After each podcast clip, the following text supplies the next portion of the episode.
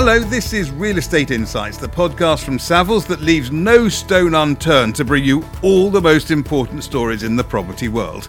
And today we're looking at a sector where both the market and its products are growing, the UK's garden centres. We're definitely seeing more of the big chains looking at urban high street centres where they can open small stores. There have always been planning challenges for sites in rural locations, but I think because of the growth in employment opportunities, perhaps planning has become slightly easier. There's a huge interest in food offerings and having the buy local connection and perhaps having local suppliers come in there. I'm Guy Ruddle and I'm joined by three people who've been cultivating their retail property expertise for more years than they care to mention.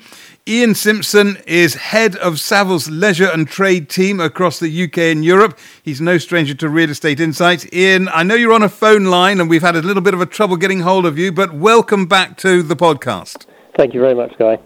It's great to hear you. Amanda Bly Smith is also no stranger to Real Estate Insights. She's head of valuations in the leisure and trade team. She works closely with National Garden Centre operators and international funders. Amanda, hello, how are you?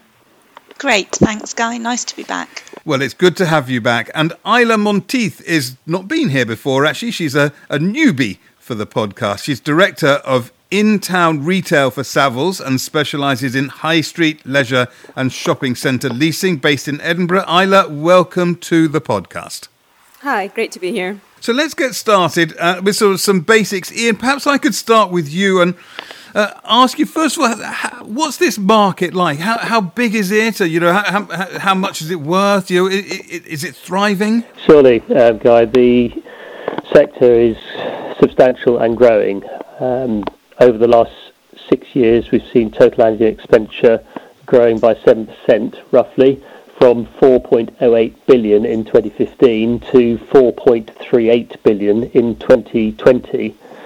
So that's reflected in the number of transactions we're seeing in the market. It's been a very busy and acquisitive period, and we are considering a number of groups focusing on the sector and new investors coming into it through new real estate structures such as ground rents and sale and leasebacks as well. And Amanda, COVID, I mean, one imagines that it's been very good for garden centres, has it? Has it been, you know, has consumer behaviour moved in their direction, so to speak? It has, definitely, Guy. I mean, I think it's been a mixed bag.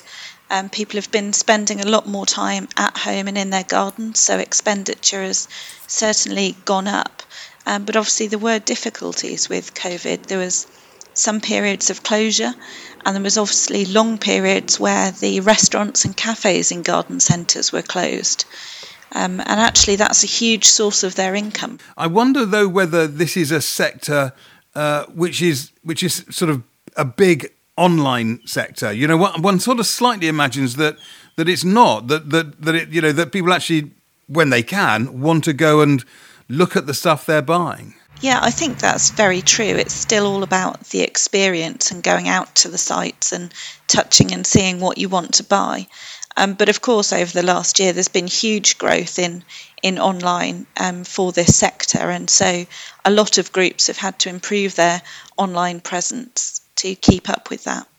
Yes, there's been substantial growth over the last 12 to 18 months in online sales. We've seen a 35 to 37% increase across the sector in the online share, and a number of our clients have seen direct sales grow through their own online platforms.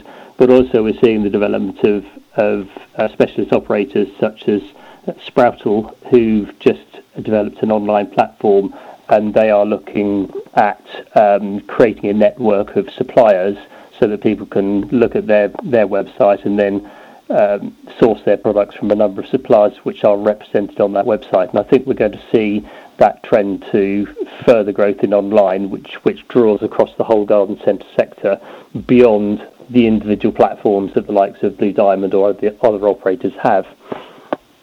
I suppose the other thing that might have affected the sector, before we get into how it's changing, is Brexit. You talked about the supply chains a little bit there, Ian. Amanda, has that been an issue for this sector?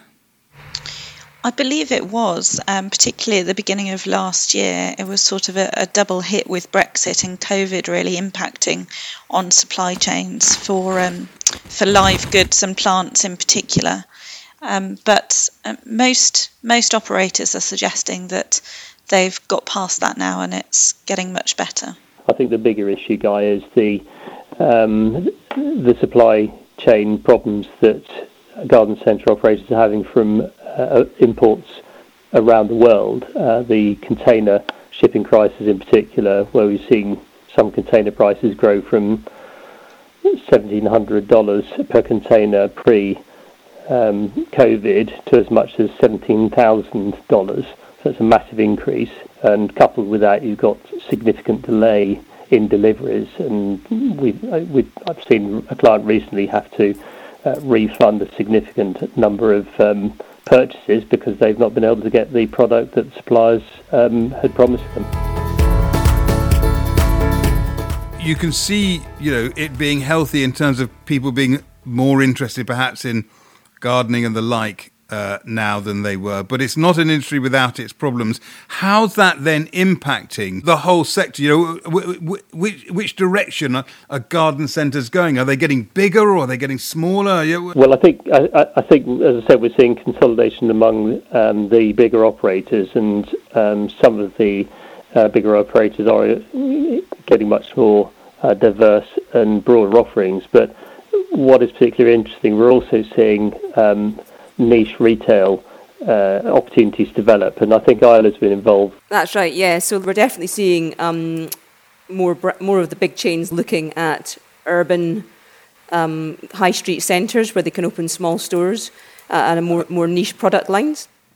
And Isla, what are they selling in those stores?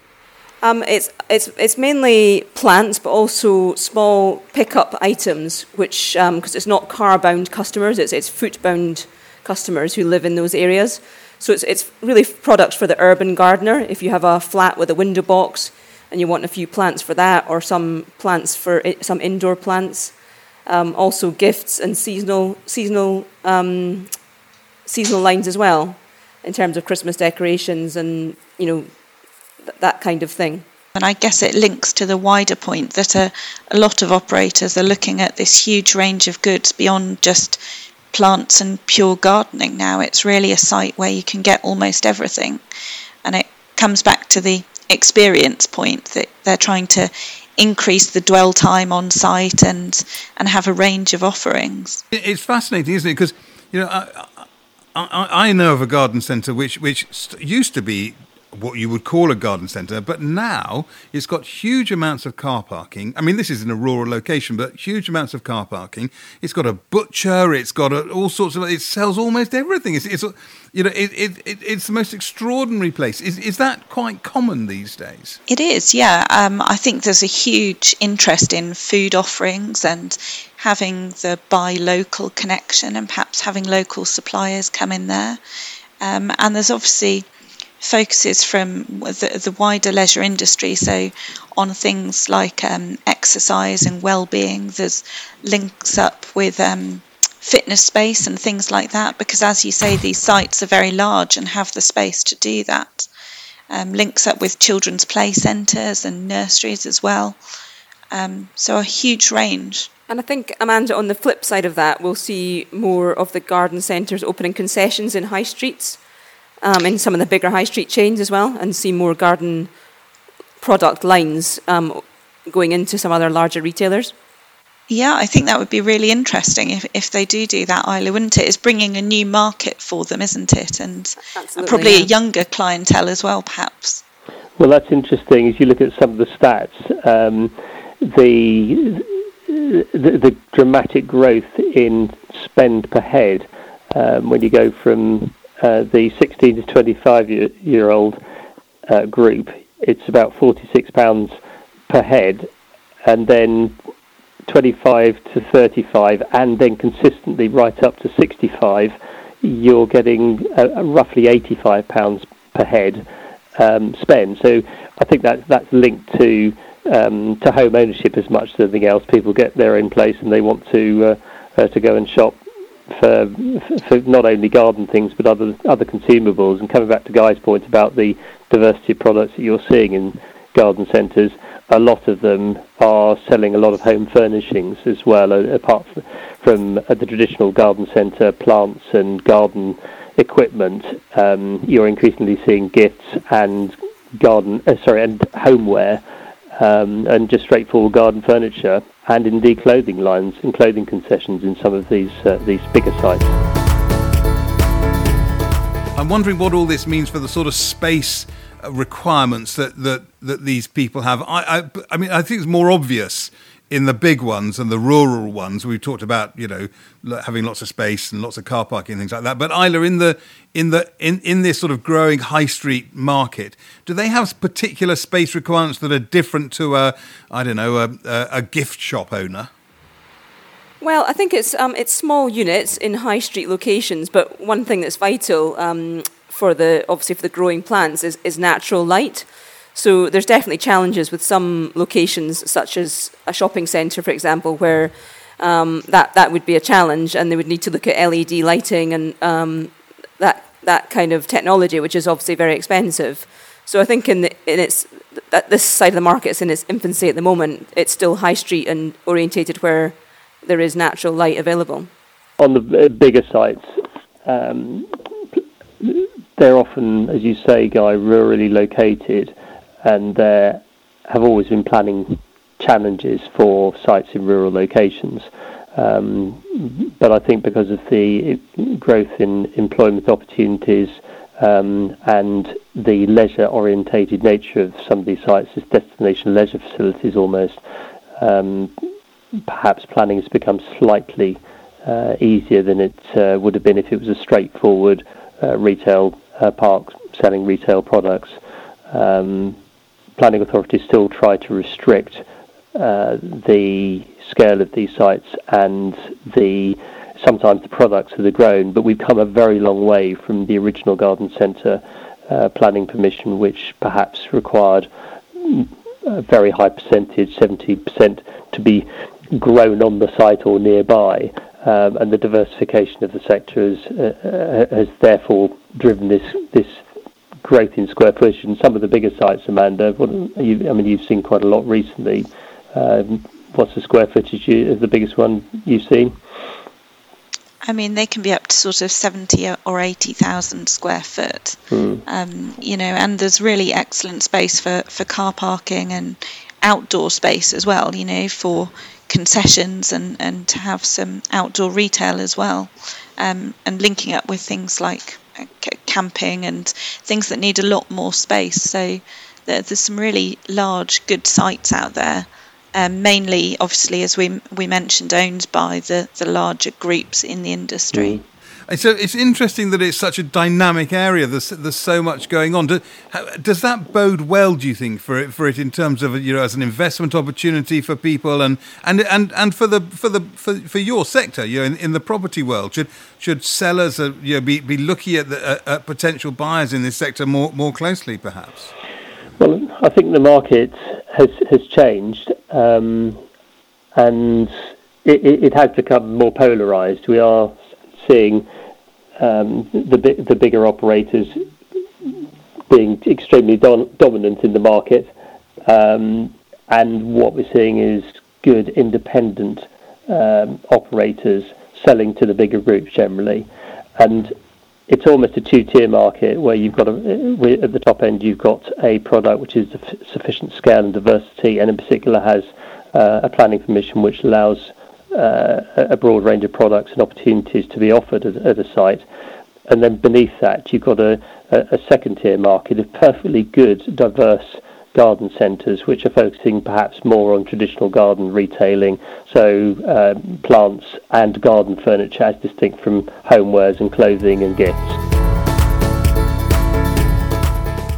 all that brings us to the Savills standout statistic, which is an essential component of Real Estate Insights, a little nugget of information that perhaps sort of sheds an extra bit of light on the subject we're talking about. Have you all got a Savills standout stat ready for us? Well, I can start off with mine, I suppose, which is linked to what I was saying earlier about the growth from 16 to 24-year-olds that spend roughly half what the remainder of the population seem to spend on gardening, but the over 65s collectively spend over $1 billion annually at garden centres, and that equates to a spend per head of over £85. But it's interesting that relates to the demographic of the country as well, because spend per head is still quite substantial for everybody over 25, it seems. Isla, what about you? What's your first ever Savills standout stat? Well, my first stat is that the gardening expenditure still grew by 0.5% in 2020, and that's despite the global pandemic. Yeah, so that's a lot of spending when they were open, right? You know, bearing in mind they were shut for a chunk of time. And Amanda, let's finish with you. What's your stat for us today? So my stat was that the Horticultural Trade Association estimates there's around 2,300 garden centres in the UK, which demonstrates how big a sector it is. Well, I think I've visited about half of them in my time. Thank you all very much for that. Thank you for your time and thank you for your wisdom. If you want to delve deeper into this topic, then there's plenty more on the research section of the Savills website, savills.co.uk/research. You'll find the Aspects of Leisure magazine there and all the latest garden centre research. In the meantime, though, that's it for this episode. Thank you very much for listening and see you next time. This podcast is for general information only and should not be considered professional advice. Savills accepts no liability or responsibility for any direct, indirect or consequential loss arising from the use of, reference to or reliance on this podcast or its content. Savills makes no warranty as to the accuracy of the information in this podcast.